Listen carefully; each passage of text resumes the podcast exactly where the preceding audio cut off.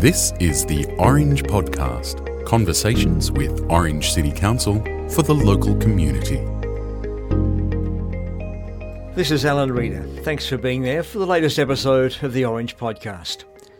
We're six months out from the next round of local council elections, and this week some plans stepped up for some information seminars aimed at locals who are thinking about whether or not they want to stand as a candidate. A couple of current council members are sharing their own stories of how many hours it takes and how they get the council work balanced with a full time job and their home life. One councillor has shared his insights on what could happen if a single issue candidate was elected. Over the years, I've seen people who have been very passionate about a particular issue that's happening in the city at the time, and they then decide because they've been a, a, voice for that issue in the community. Um, they then decide to run for council because they've they've got a passion for Orange, and they should do if you've got a passion for Orange. But it's a single issue, and then once they get here and the issue is dealt with in either in their favour or not in their favour, they sort of lose their voice a little bit. If I have any advice for people coming on council, is that come in with an open mind. Try not to have a single issue. Make sure that the reason you're coming on council is because you want to make a change every time you come to a meeting, because otherwise it's a long four years. More from Councillor Jeff Whitton later in the show. But first up today, there's been some positive responses from business operators along McNamara Street and Lord's Place after this week's council meeting gave the go ahead for the first of the CBD upgrade plans to start to happen. Some preliminary maintenance work will be starting straight away, clearing the decks ahead of some major construction.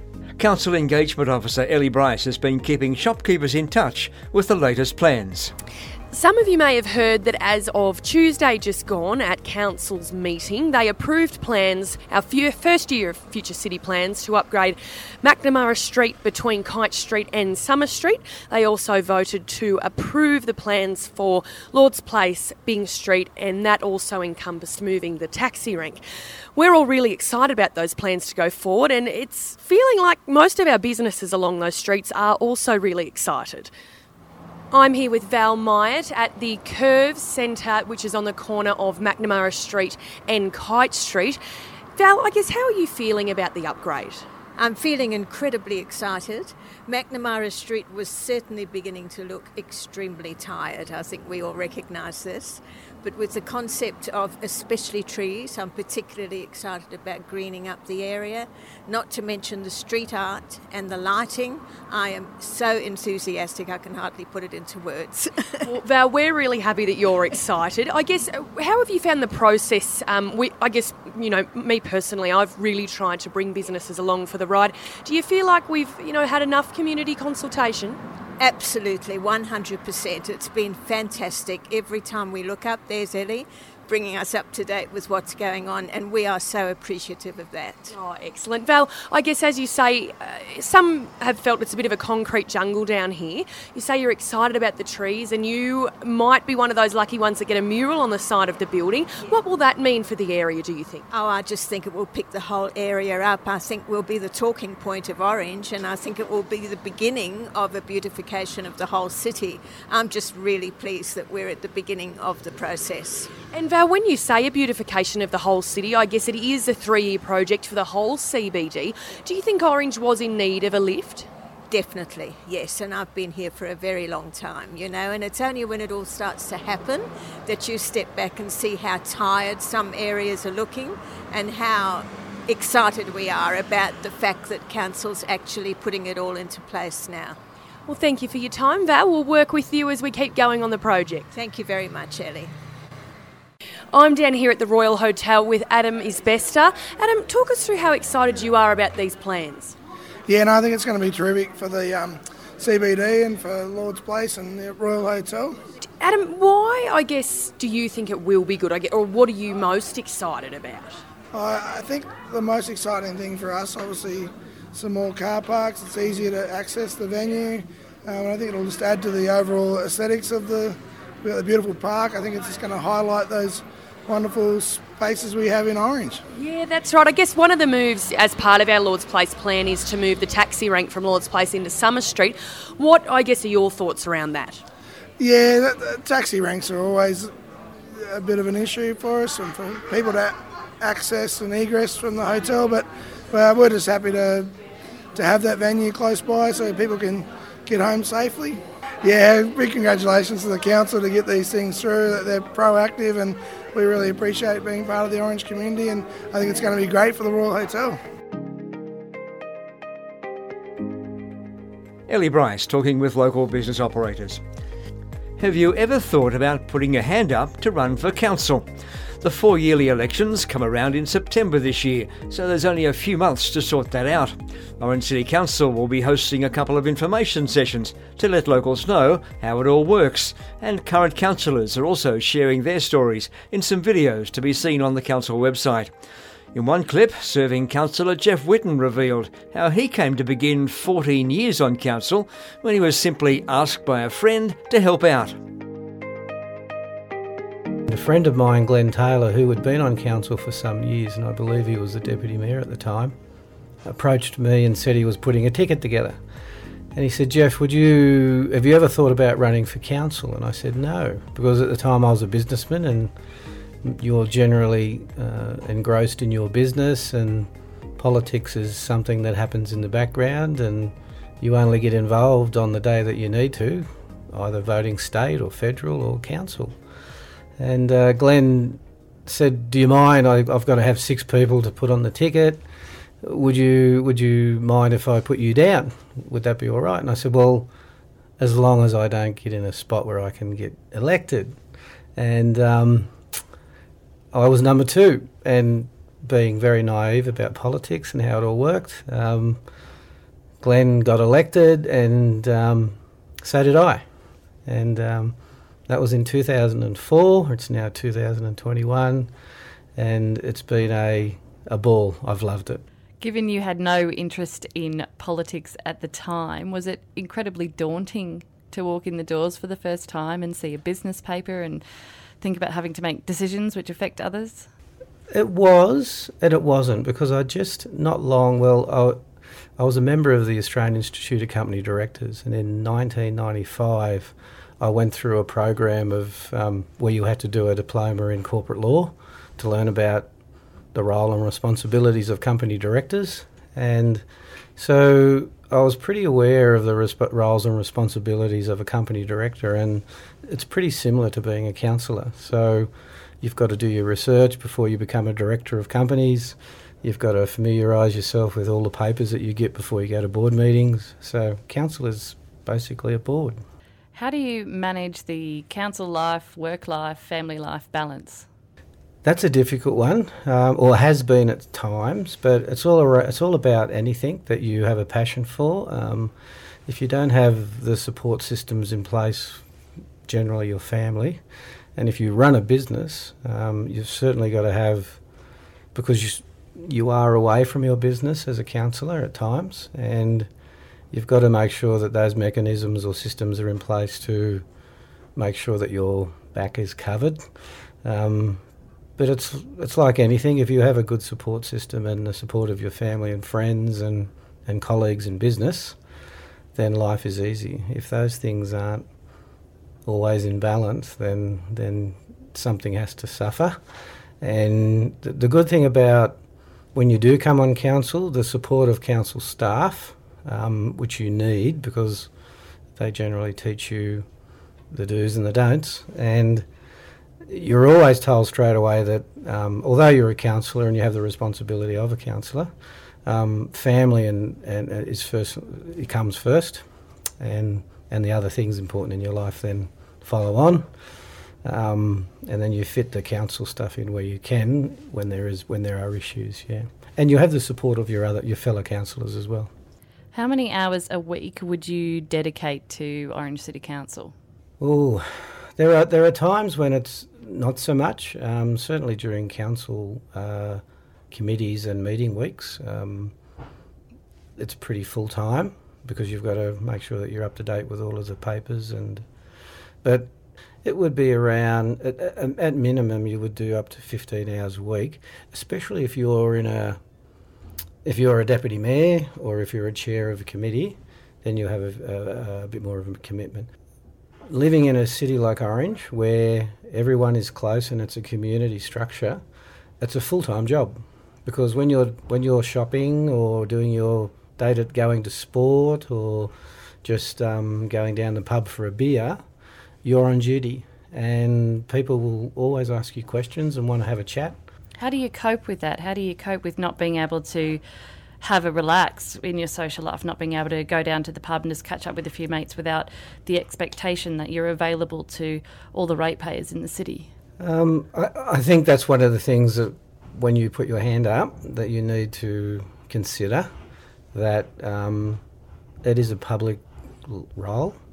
Um, and in, in, and in a, a city of like Orange, um, you're basically front and centre, um, and uh, you have to be very conscious of um, how you conduct yourself.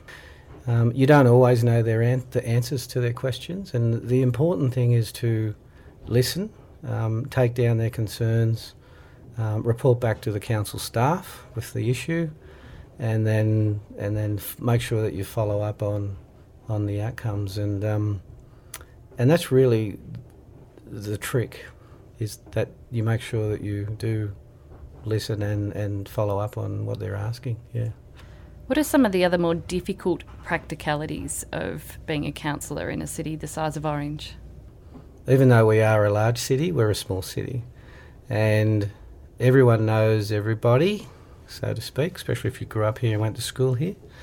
Um, but certainly everyone knows who we are um, because the media is very good in this city. We have all of the major TV stations and and the, and the papers. And um, uh, in my time, um, they have been very active. So any any um, items that have come up in council, the media institution are quickly to um, be on be on you about those issues and get your feedback.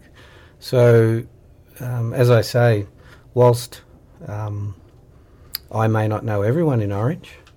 Um, they certainly are aware of who the councillors are, and um, and um, and they will grab you and have a chat to you about things that concern them. What are some of the elements of being a councillor that you particularly enjoy? I think it's that social meeting people, speaking to people, um, doing media. Um, I like doing the media stuff. It was a, the media thing was a bit daunting in the early days with but um, the media in town uh, take care of you, and, and, they soon tell you if you're doing something wrong. Um, and all, all of it I enjoy. You get to meet um, you get to meet all the diversities of the community, um, and you get to meet premiers and prime ministers and um, and they're all humble. Like even though it's amazing when you hear about um, people talk about a particular leader of the time, and you you get an opinion from that from what you see in the media as well. But when you actually meet them personally, they are totally different. They're just like us, normal people. Um, but they put on, and I suppose they do it at a different level because they're a state or a federal person but they, they put on this different face in front of the media to be strong, and but they're just normal people, and they like to talk about um, the things that we have in common as sort of miniature politicians. but they often say that um, they believe that local government is much more difficult than their role because we are closer to our constituents every day. We live with basically our constituents every day, where state and federal politicians generally move around a lot and, and don't get to spend so much time in their own electorates. So. Can you think of a piece of advice that you wish that you had known before you were elected unexpectedly? I suppose it's not really for me, but I can comment on what I've seen over the years from other newbies that have come on council. And I think um, one of the main things is that over the years I've seen people who have been very passionate about a particular issue that's happening in the city at the time, especially when there's elections coming up, and they then decide because they've been a, a, a voice for that issue in the community um, for a particular group, that um, they then decide to run for council because they've they've got a passion for orange, and they should do if you've got a passion for orange. But it's a single issue, and then once they get here and the issue is dealt with in either in their favour or not in their favour, um, they sort of lose their voice a little bit. And I think that if I have any advice for people coming on council is that um, come in with an open mind and don't don't have um, try not to have a single issue. Make sure that the reason you're coming on council is because you want to make a change every time you come to a meeting, um, and because otherwise it's a long four years. And um, and um, one of the other things is that um, you're one of eleven um, oppositions, basically, and I won't say they're oppositions, but unless you your idea may be the maybe the best idea for Orange, um, but unless you've got the majority vote um, or get the other councillors on side during your debate, then it can be a long four years.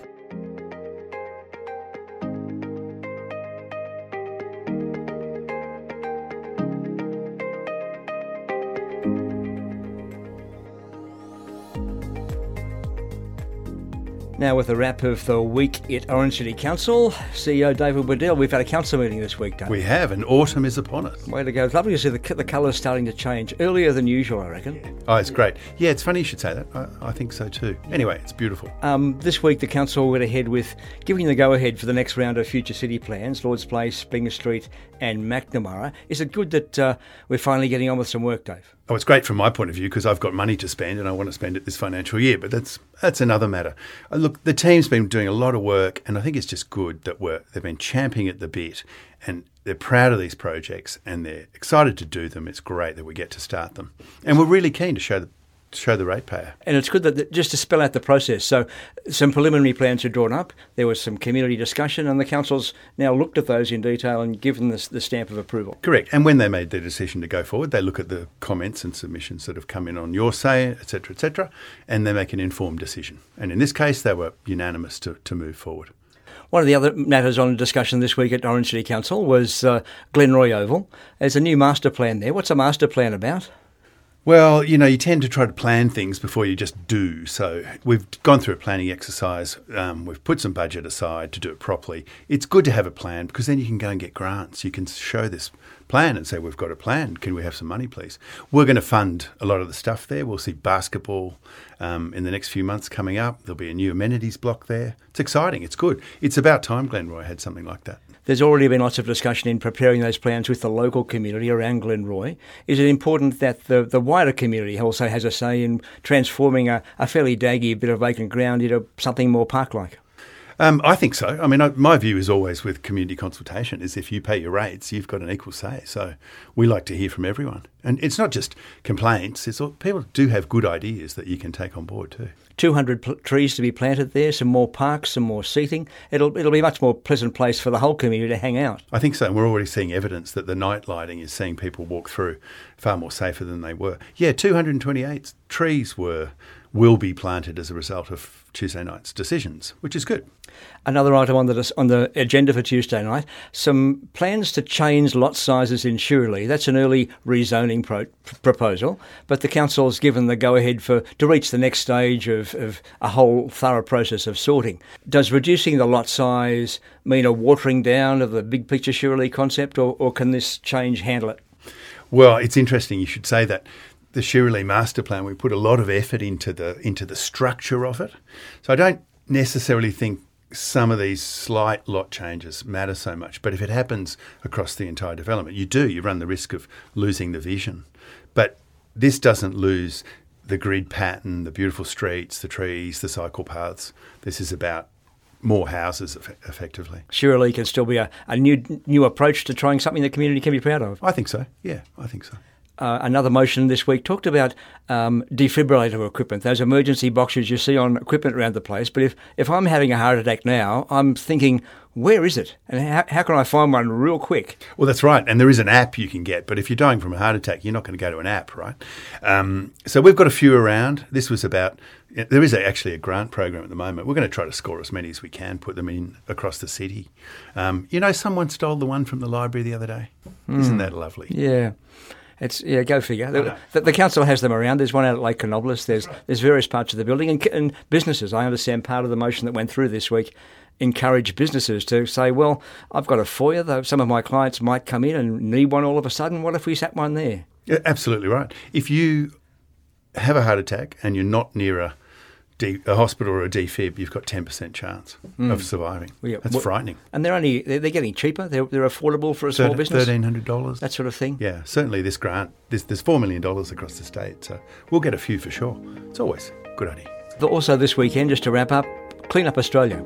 Uh, council's got a few sites around. Are you hoping the community will turn out and play their part? We do. I think we've got four sites this year, and um, it's always well attended. And the rubbish we get out of the waterways and things is astounding. So, yeah, if you get a chance, get out there.